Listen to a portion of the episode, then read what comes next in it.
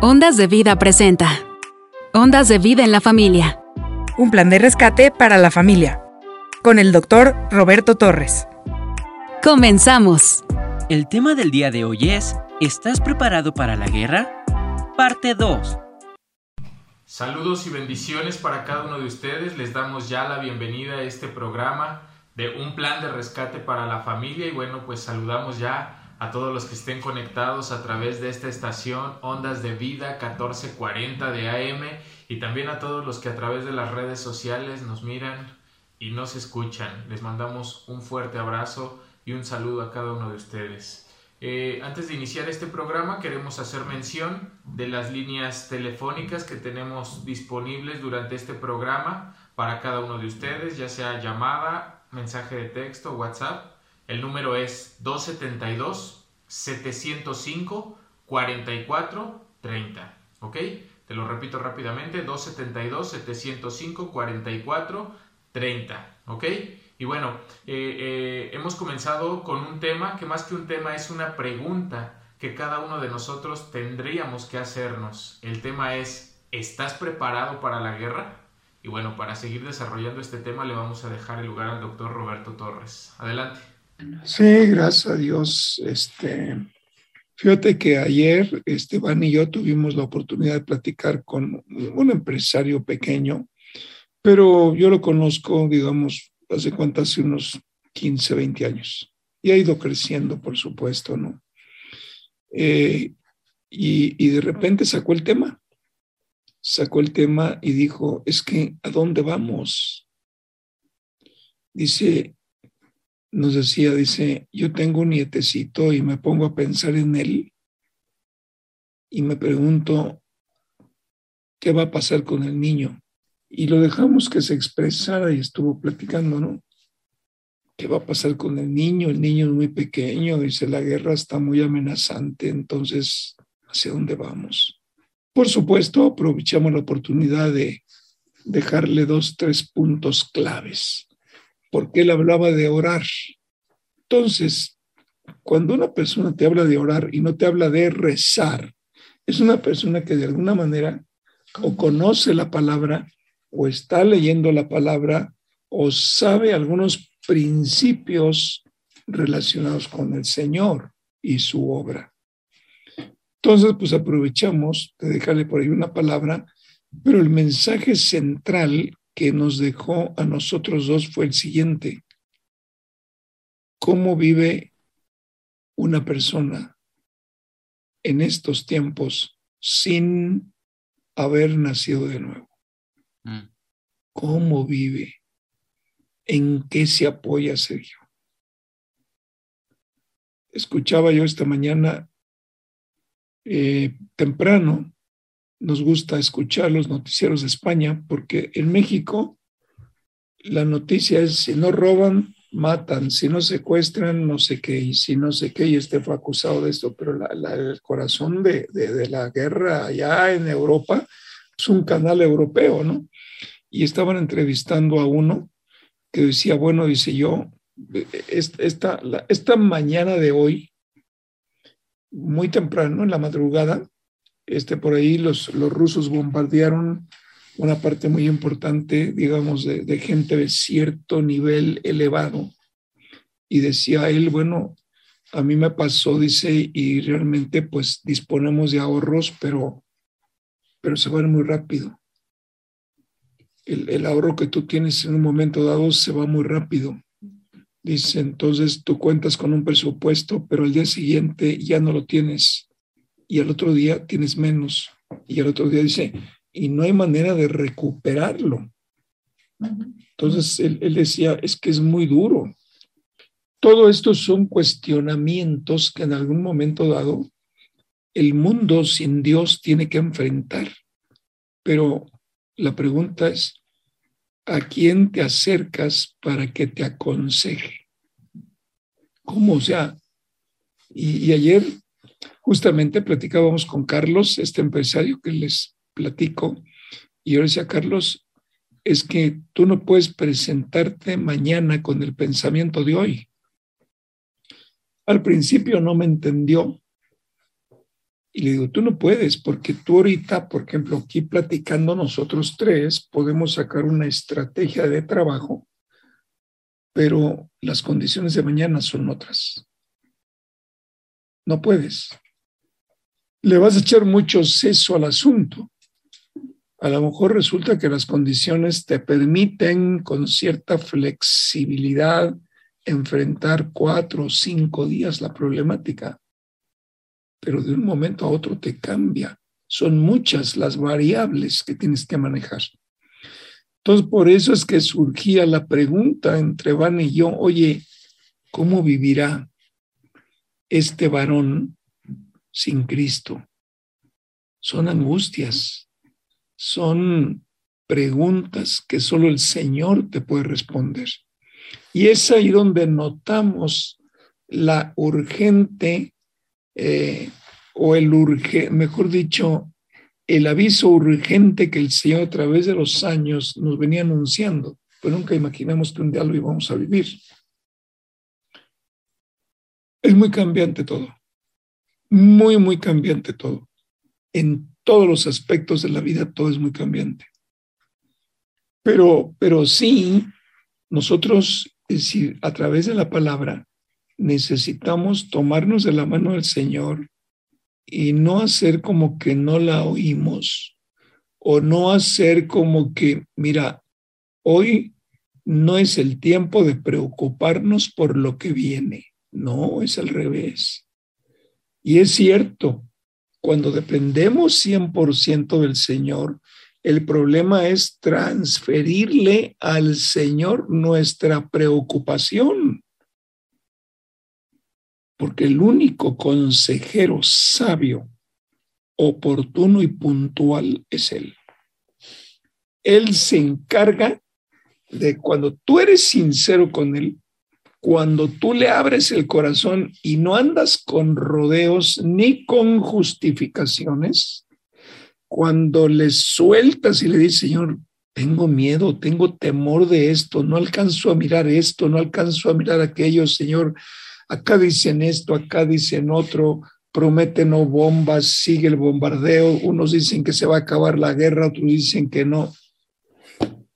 Cuando, cuando nosotros somos honestos con el Señor y le soltamos esto, la paz de Cristo comienza a aparecer poco a poco. Poco a poco, porque Él es la roca que nos sustenta. Pero Él es admirable consejero príncipe de paz. Hoy quiero pedirle a Caro, ayer nos mandaba un pasaje bíblico este, a los pastores y, le, y yo le dije, por favor, prepáralo para que lo proyectemos y, y, nos puedes platicar qué es lo que estás viendo allí y por qué te impactó la palabra que nos acabas de leer. Déjame buscar, sí, ahí estás, Caro, ya estás lista. ¿Cómo te sientes para compartirnos? Bien, bien, estoy bien, gracias a Dios. Ok, ya, ya le pedimos a Carlos, por favor, que nos proyecte en ese pasaje. Ese pasaje que te impactó. Platícanos, danos testimonio. ¿Cómo es que llegaste a ese pasaje? ¿Qué es lo que te impactó? ¿Qué es lo que nos comentas? Porque queremos todos ser edificados. Eh, bueno, es que yo estoy este, leyendo un, un devocional que dura todo el año. Y este, y justamente el lunes en la mañana los pasajes que, que, estaban en el día de ese día, este, era, era uno de ellos este. Y yo todavía no había visto la prédica, hasta después de más tarde la vi. Y fue cuando dije, pues es que es lo mismo que, que el Señor me estaba mostrando en la mañana lo que se está hablando y yo todavía no lo, no lo había escuchado. Por eso me entró el espíritu y dijo, es, ¿qué es, es eso? Y fue cuando se lo compartí, dije, bueno.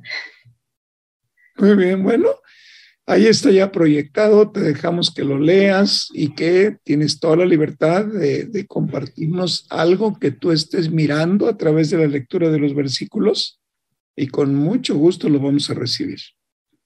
Ok, bueno, eh, como para hacer un este, contexto, esta parte es cuando Moisés está dándole las leyes al pueblo porque algo que me mostraba mucho el Señor es, ellos salieron de esa esclavitud con la misma mentalidad que traían de Egipto, queriendo hacer lo mismo a donde el Señor los llevara y el Señor les dijo, no, no va a ser así. Él empezó a mostrarles las leyes, a ponerles las em, pues, estatutos que debían cumplir para este, pues, que vivieran eh, como Él quería que vivieran.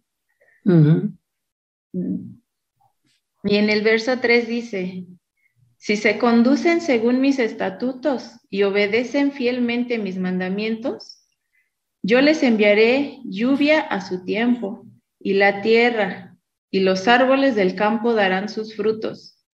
Aquí, en donde dice, yo les enviaré lluvia a su tiempo, yo digo, pues el Señor es el único que, que tiene esa, esa autoridad hasta para mandar la lluvia, él, él es el que nos da eh, el sol, el aire, de Él viene todo, ahí está mostrando su poder, su autoridad, su, su ¿cómo se llama? Pues lo que, lo que Él es. Señorío. Su señorío, exacto, ante, ante el tiempo. Y se los estaba eh, dando a saber a los, al pueblo. Dice en el versículo 5, la trilla durará hasta la vendimia, y la vendimia durará hasta la siembra. Comerán hasta saciarse, y vivirán seguros en su tierra. Yo traeré, en el verso 6, yo traeré paz al país y ustedes podrán dormir sin ningún temor. Quitaré de la tierra las bestias salvajes y no habrá guerra en su territorio. Aquí era ahí donde el Señor más me mostraba, este, si ustedes obedecen mis mandamientos, si ustedes hacen lo que yo les pido hacer, yo les voy a dar todo esto. Entonces la guerra no es para mis hijos, la guerra no es para mi pueblo. Y yo, yo me ponía a meditar porque he estado leyendo casi todo Levítico y sí les, sí, este, pues eran muchas reglas, muchas este, cosas muy firmes que tenían que hacer, muy puntuales, que el Señor les había mandado eh, hacer tal cual, porque si no, no, este, no se purificaban o no, este, no se perdonaban sus pecados. Todo esto, como en el, en el pasaje anterior habla del día, del año sabático, y del año del jubileo. Entonces dice, tienen que dejar descansar la tierra un, año y, al, año 50 este, todo vuelve a poseer lo que era de ellos y todo eso. Entonces ellos, ellos tenían que cumplir eh, las leyes como el Señor se las había dado. Y yo también otra cosa que veía era como hace unas semanas el, Señor nos hablaba de cambiar nuestra manera de pensar, porque cuando Juan el Bautista vino a, decir esto, cambien su manera de pensar porque el reino de los cielos se acerca, era Jesucristo les va a traer una nueva, eh, no una nueva ley, sino un nuevo estilo de, de hacer las cosas ya no va a ser necesario tanto sacrificio, tantos corderos eh, muertos, porque Él va a dar su vida por, nosotros. Y, que los gobernantes entendieran eso, yo decía, con estas leyes que ellos tan firmes iban, por eso fue tanto el ataque al Señor, por eso fue tanto el, el no aceptar lo que Él venía a hablarnos y a decirnos. Este, ¿qué más? Bueno, pues esa era la, palabra más, más, la que más me, impactó, fue, y no habrá guerra en su territorio, cuando ustedes obedezcan lo que yo les pido. Amén, amén. Mira, voy a pedirle a José Luis que nos regrese al verso 3 para ah, este, compartir contigo algo que vale la pena. Mira, este, el pueblo de Israel había salido de Egipto. Cuando el pueblo vivía o vivió en Egipto, estaba bajo el gobierno legal, digamos, de una nación llamada Egipto, en donde eh, la máxima autoridad era el rey llamado Faraón. Entonces, cuando el pueblo de Israel sale de Egipto y sale del territorio gobernado por Faraón, es un pueblo que no tiene ley. Imagínate si el Señor no le establece una ley, ¿cómo se deben comportar? Entonces, por eso es que lo primero que hace el Señor cuando los saca de Egipto es llevarlos por el desierto y en la parte alta del monte Oreb se manifiesta con poder. Si tú lees ese pasaje en Éxodo, te vas a dar cuenta que era tal el estruendo de la presencia del Señor con relámpagos y todo esto, que realmente el pueblo se asustó en un momento dado, ¿no? Y el pueblo dice, ¿sabes qué, Moisés? Que te lo diga a ti, tú nos lo dices a nosotros. Nosotros tememos. Y el Señor dice, está bien, tomaron una buena decisión ellos, pero no hay problema. Entonces, por eso es que el Señor le ordena a Moisés que vaya a la parte alta de la montaña y es cuando le entrega las tablas de piedra con la inscripción de los diez mandamientos. Si tú te fijas, el versículo 3 dice, si se conducen según mis estatutos. Y la palabra estatuto, aquí la, palabra, la, la pastora me la buscaba, dice, es un ordenamiento o un conjunto de normas que tienen fuerza de ley para el gobierno de una institución o dependencia.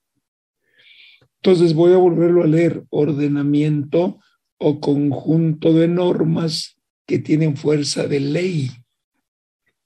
Entonces, lo que el Señor está diciendo es, ok, ahora que salieron de Egipto, estas son mis leyes. Y por eso, fíjate cómo tú nos introdujiste en el tema de cómo hablaba de los años del jubileo, ¿no? tú no vas, imagínate el año del jubileo a la fecha se le esconden, a la fecha no lo, no lo confrontan. ¿Por qué? Por el corazón tan duro del pueblo. Entonces, imagínate todos los estatutos, todas las leyes que dictó el Señor para su pueblo, aparte de los diez mandamientos, cómo va a trabajar la tierra, cómo va a administrar la tierra, etcétera, cómo se van a comportar como un pueblo, caro, totalmente diferente, en el que habían vivido 430 años. Era muy fuerte. Entonces dice, ok, si se conducen según mis estatutos, en otras palabras, según las normas que yo les impongo, y si obedecen fielmente a lo que yo les mando, ahí están las características establecidas por el Señor para un pueblo que recién había salido de un país en donde los tenían esclavizados. Ahora ya no, fíjate, ya no iban a ser leyes civiles redactadas por ser humano. Ahora eran leyes divinas redactadas y establecidas por el creador de los cielos y de la tierra. Cuando tú lees todo esto, realmente es una dependencia total del Señor. Claro, pero fíjate, fíjate en esto, Caro. Ellos en Egipto tenían que trabajar y tenían que comportarse de acuerdo con lo establecido en las diferentes leyes de aquella nación. No se salían de las leyes porque el que se salía era castigado directamente por Faraón y hoy los castigos eran muy fuertes. Entonces, cumplían porque las leyes humanas estaban establecidas por Faraón sobre su país y el pueblo de Israel eh, vivía en ese país y tenía que estar sujeto a esas leyes.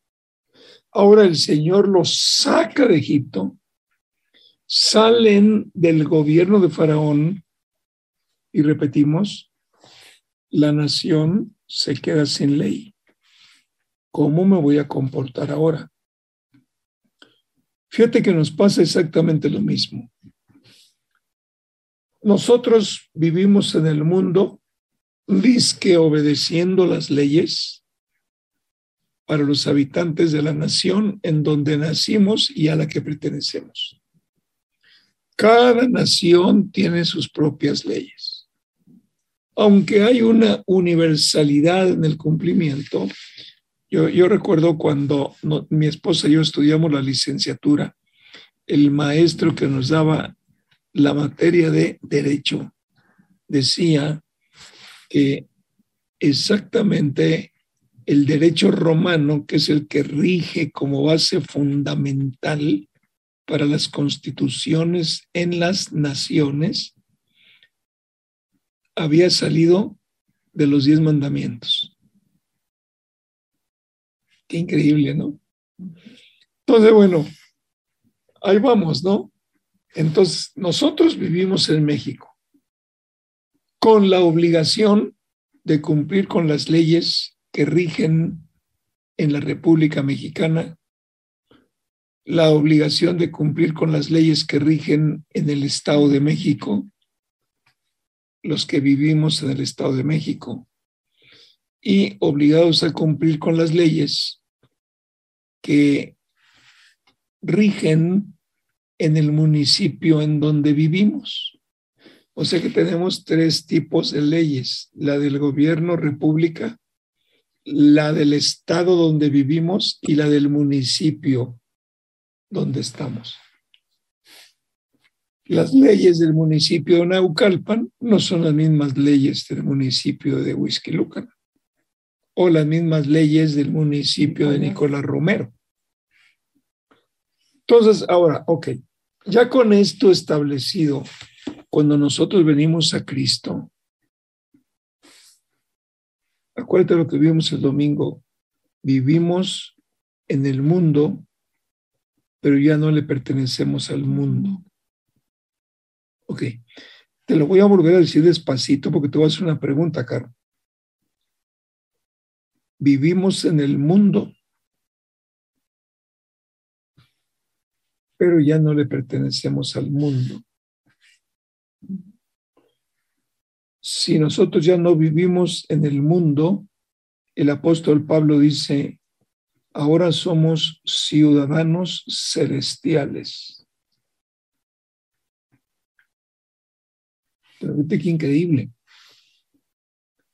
En el mundo tenemos la responsabilidad por obligación, por obligación de cumplir con las leyes de la República, del Estado y del municipio donde vivimos. Pero cuando nosotros venimos a Cristo, entonces la ley que nos rige a partir de nuestra determinación son las leyes que salen del corazón de Dios. ¿Estamos de acuerdo? Pero fíjate lo que pasa, Caro. ¿Cuál es la plataforma sobre la que opera el Señor? Del amor. Del amor. podríamos decir justicia, podríamos decir equidad, pero fundamentalmente es la del amor. Fíjate lo que pasa con un ciudadano del reino. Cuando nos sometemos en obediencia a la ley del amor, automáticamente tu corazón está preparado para cumplir con las leyes de la República, con las leyes del Estado y con las leyes del municipio. Siempre y cuando no se contrapongan a los principios y a los estatutos dictados por el Señor. Pero eh, eso es lo que el mundo no entiende. Eso es lo que el mundo no comprende. Eso es lo que tenemos nosotros que compartir con aquellos que sin conocer al Señor anhelan conocerlo, en el fondo de su corazón lo buscan, eh, tratan de leer sobre Jesucristo, sobre Dios Padre, sobre Dios Espíritu Santo, andan buscando guía, andan buscando dirección. Entonces, ayer que platicábamos con este empresario, Van y yo le decíamos, por esa razón, necesitamos depender totalmente de Dios, del Señor. Y yo, yo nomás lo que vi fue que como que levantó la cabeza y le dijimos, tú no puedes enfrentar el día de mañana con el pensamiento del día de hoy. Al amanecer, tienes que ajustar tu pensamiento a los cambios que el Señor permitió sobre la tierra. Todo esto es un cambio. Entonces, sí necesitamos compartir que en primera, en la primera epístola del apóstol Juan, capítulo 4 dice, Dios es amor. El mundo necesita entender que Dios es amor y que todas las leyes que salen de Él tienen el fundamento del amor. Por una razón, porque si Dios hizo al hombre a su imagen y semejanza, y él mismo sopló sobre el hombre y la mujer el aliento de vida, entonces el amor de Dios estaba presente en la vida de Adán, en la vida de la mujer, o como algunas versiones traducen, en la vida de la humanidad. Se movía en amor todo. Entonces había el hombre, la mujer, el creador, gobernados desde la perspectiva del amor. Y en el amor hay libertad. Y en el amor no hay temor. Porque el perfecto amor echa fuera el temor. Todo esto, en momentos tan difíciles, son principios que nosotros tenemos que apropiarnos de ellos y entonces entra lo que el Espíritu te mostraba. Si se conducen según mis leyes, según mis estatutos, y si ustedes, fíjate, dice, obedecen fielmente, o sea, no te está diciendo, para cuando tengas ganas me obedeces. No te estaba diciendo tampoco, ¿sabes qué? Si me obedeces un día sí y un día no. No. ¿Por qué razón? Porque el pueblo de Israel justamente acababa de salir de un territorio donde estaba esclavizado y comenzó a vivir una nueva vida de libertad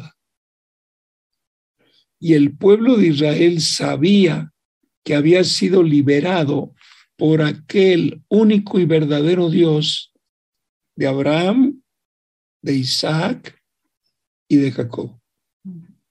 Tenían la evidencia.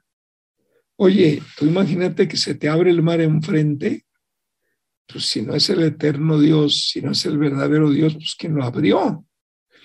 Salen de allí, pero tienen que estar regidos totalmente bajo los estatutos, con el único compromiso de vivir bajo el gobierno del Señor.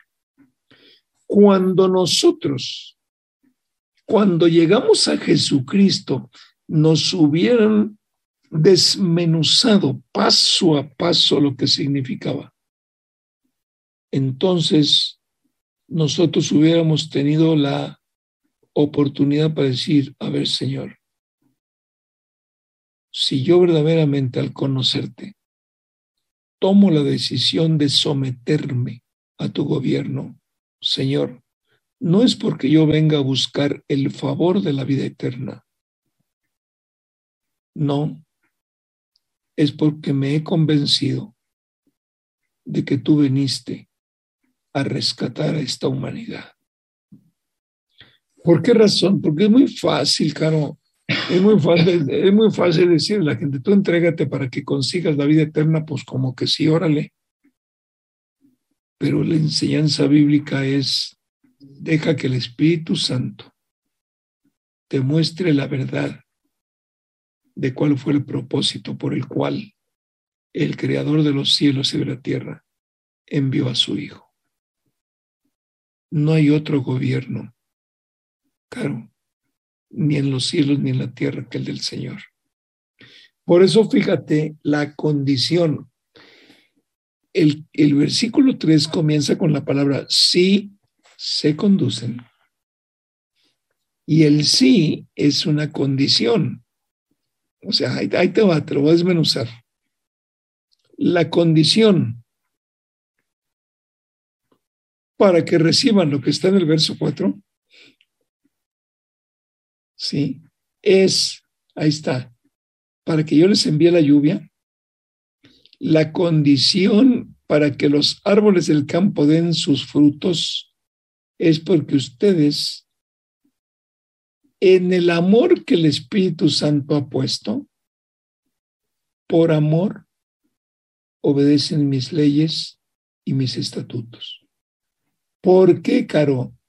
Porque esa es la garantía de que somos hijos de Dios. Y Dios cuida de los suyos. ¿Cómo la ves, Caro? Sí, sí, así es.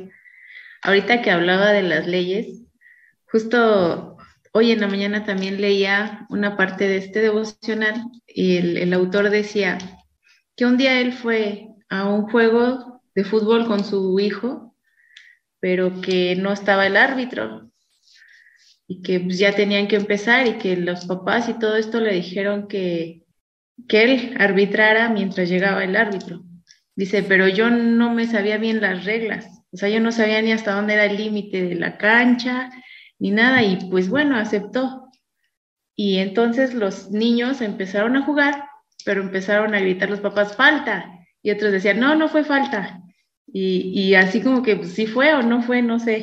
Y él dejó que, que el juego siguiera y hubo este, niños ya lesionados y todo, y ya estaban enojando los papás y todo. Entonces llegó el árbitro, tocó el silbato y empezó a poner el orden.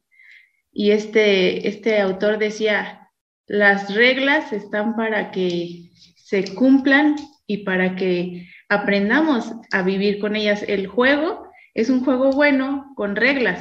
Sin reglas hubo desorden.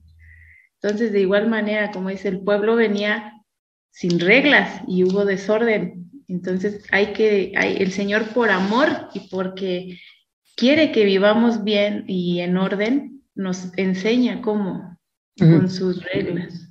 Pero fíjate, Caro, que por, por eso entra en primer lugar lo que es el término arrepentimiento. El término arrepentimiento, acuérdate que tiene que ver con cambia tu manera de pensar. Una cosa es el pensamiento de esclavitud y el otro es el pensamiento de libertad. Cuando Jesucristo te dice, eres libre, los pensamientos de esclavitud los tienes que clavar en la cruz donde Jesucristo dio su vida. Porque el problema del creyente es que muchas veces está estancado porque los pensamientos de esclavitud no le permiten avanzar en el camino de libertad. Y es ahí donde Satanás saca la mejor partida. Te bombardea, te bombardea, te bombardea para hacerte creer, no estás perdonado. La culpa la sigues teniendo. Y su propósito es sacarte del camino de Jesucristo. Por eso necesitamos entender y comprender lo que es el arrepentimiento. No podemos meter en el reino de los cielos pensamientos de la esclavitud que el mundo forjó en nosotros. Entonces, esto aprovechamos para decirles a los hermanos, a los invitados a este programa es, cuando ustedes deciden seguir a Jesucristo, tienen ustedes que tomar la decisión de cambiar su manera de pensar, porque Jesucristo los va a empezar a guiar al conocimiento de las leyes que rigen en su reino.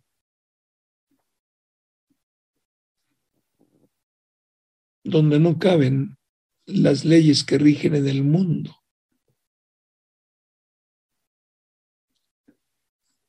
Cuando tú y yo nos sometemos a las leyes que rigen en el reino de los cielos, sin darte cuenta, vamos a tener un desarrollo como hombres, como mujeres, como jóvenes, que el mundo no comprende pero vamos a ser jóvenes diferentes, casados diferentes, trabajadores diferentes, empresarios diferentes, esposos diferentes, esposas diferentes. Se va a ver el cambiazo. Entonces, todo esto, todo esto que te estaba dando el Espíritu, dice, si ustedes cumplen con mis estatutos, pero aquí es donde entra algo, no es cumplir yo para merecer, no es cumplir yo para ganarme el derecho, no, es cumplir porque yo tomo la determinación personal de seguir a Jesucristo. Y cuando yo sigo a Jesucristo, yo camino por donde Él camina. Yo me detengo cuando Él se detiene. Yo descanso cuando Él me indica descanso. Pero yo vivo para seguirlo. Yo vivo bajo su gobierno. Porque cuando yo me decido por Jesucristo, es que yo me estoy asociando con Él en el plan de rescate de la humanidad. Suena medio raro, me explico, pero yo nomás te voy a recordar un versículo. En Juan capítulo 15 dice, ya no los voy a llamar siervos, porque los siervos, o sea, los esclavos, no saben nada de, lo, de su Señor. Los voy a llamar amigos.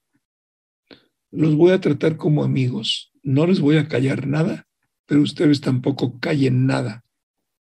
Caminemos en el camino del amor. Todo lo que el Padre me dé, yo se los comparto.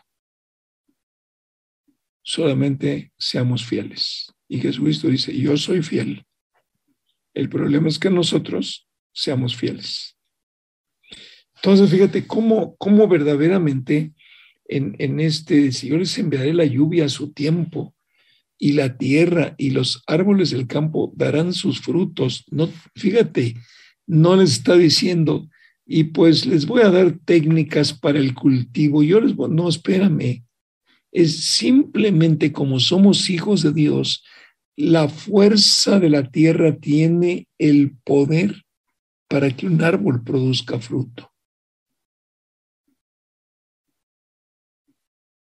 Y realmente, si acaso tendríamos que cuidar es que no ataquen las plagas a los árboles, ¿no? Pero en el reino tampoco hay plagas. Las plagas eran para Egipto.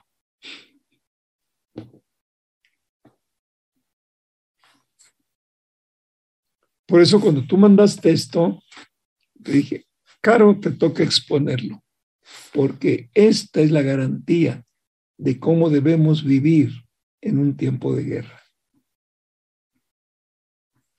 Caro, este, bueno, ¿qué, otros versículos eh, del pasaje me compartías? Eh, ¿Quedabas en el 4? ¿Hasta dónde? Eh, hasta el 6. Ok, vamos a verlos. La trilla, ¿tú sabes qué es la trilla? Es decir, los que siembran en el campo. Ajá. Trilla el trigo. Trilla el trigo es cuando No sabía, pero lo busqué y es como que sacuden el trigo, este, separan el grano. Exacto, cortan, cortan la planta y entonces hacen la separación del grano, ¿no? Sí, Fíjate, pero mira qué interesante. Fíjate, te lo voy a leer. La trilla o sea, cuando el, cuando el trigo da fruto y el tiempo de la separación de las ramas o del, de la espiga y sacan el granito, fíjate, fíjate la promesa, Caro, durará hasta la vendimia. La vendimia es cuando se corta la uva para hacer vino. Pero, pero lo que te está mostrando el Señor es lo siguiente a ver, si tú cumples fielmente mis estatutos y vives bajo mis mandatos, entonces los tiempos no se van a acabar. Porque fíjate, a ver, a ver, Caro, ahí te va. En tiempo de mangos hay muchos mangos. En tiempo de naranjas hay muchas naranjas. El tiempo de las mandarinas hay muchas mandarinas. Fíjate, el tiempo de las guayabas, hay muchas guayabas. Lo que está diciendo el Señor es que no va a haber separación de tiempos. Por eso dice. Va a haber de todo en todo tiempo. Exactamente. Oye, es una promesa. ¿eh? Y no es una promesa de cualquier hombre, es una promesa del creador de los cielos y de la tierra. Por eso dice, olvídense. O sea, van a tener en abundancia. Se les va a juntar todo. Ya no van a decir, ay, qué ganas de uva, hay que esperar, dijo el Señor. No tienes que esperar nada, se te va a juntar todo, hombre. Lo vas a tener siempre disponible. Y luego dice, comerán hasta saciarse. ¿Perdón?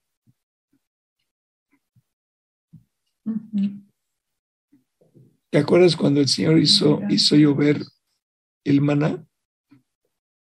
¿Te acuerdas cómo dijo? Cada quien agarre lo que se va a comer. Ahí está. Comerán hasta saciarse y vivirán seguros en su tierra.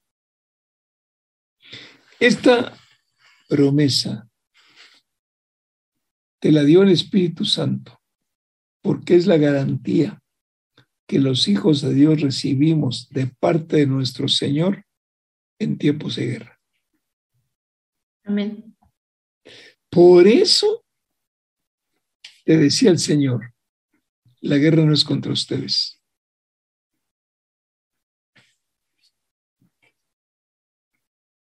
Para mí, dice el Señor, la guerra del hombre es problema del hombre. Los míos son punto y aparte. Y versículo 6. Yo traeré paz al país. Wow. Quítale país y ponle yo traeré paz a mi reino. Y los que somos ciudadanos del reino vamos a disfrutar de esa paz. Y fíjate que esa paz es el shalom. Shalom, que es una paz que sobrepasa todo entendimiento porque la paz llega al alma, al cuerpo y al espíritu. Y luego fíjate la promesa, y ustedes podrán dormir sin miedo. Perdón, en medio de la guerra, ahí está. Quitaré de la tierra donde ustedes vivan las bestias salvajes y no habrá guerra en su territorio, porque hay paz. Entonces la guerra y yo también lo veía, digo, no es una guerra de que nada más están las bombas cayendo y hay tanques de guerra y todo, sino también en la familia. No va, no, habrá, no va a haber guerras con el esposo, no va a haber guerras con los hijos, no va a haber guerras con la familia, con los vecinos. Vas a vivir con la paz. Así es. Entonces, cuando somos, por eso la, la, pregunta del Espíritu Santo, ¿estamos preparados para la guerra? Y mira, ahí está la promesa del Señor. Los requisitos que se necesitan para estar preparados para la guerra. Número uno, como ciudadanos del reino vamos a disfrutar de la paz. En el reino no hay guerra. Te voy a hacer una pregunta, Caro. La Biblia dice allí en, el, en el Salmo, creo que es el 24, dice, mía es la tierra y su plenitud y todo lo que en ella hay. Si tú y yo estamos en Cristo y entendemos perfectamente bien, entonces, sí, mía es la tierra. Entonces, ¿a quién le pertenece el planeta? Al Señor. Al Señor. Ok. Entonces, ¿por qué las naciones están peleándose por poseer más tierra? ¿A quién le pertenece, Caro? Es el Señor. Pues, ¿Ves cómo viven bajo el gobierno del diablo? Justamente en, el, en, el, pasaje anterior donde habla del, de lo del año del jubileo, Les, dice, les dice que no vendan la tierra porque ustedes nada más están aquí como huéspedes. En una versión dice, son inmigrantes. no, no es de ustedes. Bueno, pues bueno, ¿sabes una cosa, Caro? Hay que traducirlo al ruso y hay que mandarlo. Hay que traducirlo al idioma de las naciones y hay que mandarlo. ¿Qué tanto te estás peleando si esto le pertenece al Señor? ¿Te fijas cómo el mundo entero vive bajo el engaño y la mentira? Es impresionante, Caro. Y nosotros como ciudadanos del reino, ver cuánta gente muere por conquistar territorio que según ellos va a ser de ellos. Para nada, no es nada. Pero no es nada, es una destrucción total. No sé si puedan proyectar también el verso 9. Ah, pues le pedimos a José Luis. Al fin te llevas bien con él. Sí, con todos. A ver, lee. Dice, yo les mostraré mi favor. Yo los haré fecundos los multiplicaré y mantendré mi pacto con ustedes. Aquí, aquí lo que decía hace ratito, dice, todavía estarán comiendo de la cosecha del año anterior cuando tendrán que sacarla para darle lugar a la nueva. ¿Se les juntó? en otras palabras, la abundancia. Me. Y en el 11 dice, estableceré mi morada en medio de ustedes y no los aborreceré. A ver, platícanos, platícanos qué es establecer su morada en medio de nosotros. Pues su casa. Él, va a habitar con nosotros. Exacto. Nosotros nos vamos a convertir en morada de Él. O sea, en vivienda de Él. Somos templo de Él. Él vive en nosotros. Así y a través de nosotros vive Él. Vive Él, pues sí, Él se manifiesta, ¿no? No es que nosotros le demos vida, Él nos da vida a nosotros. Pero a través de, Pero a través de nosotros se manifiesta al mundo. Sí. Qué hermoso. En, en el 13 dice, yo soy el Señor su Dios, que los saqué de Egipto para que dejaran de ser esclavos Yo rompí las coyundas de su yugo y los hice caminar con la cabeza erguida. Las ataduras.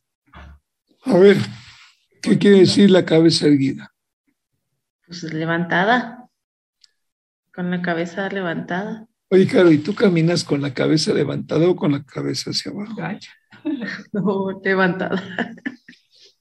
¿Firme o chuecona?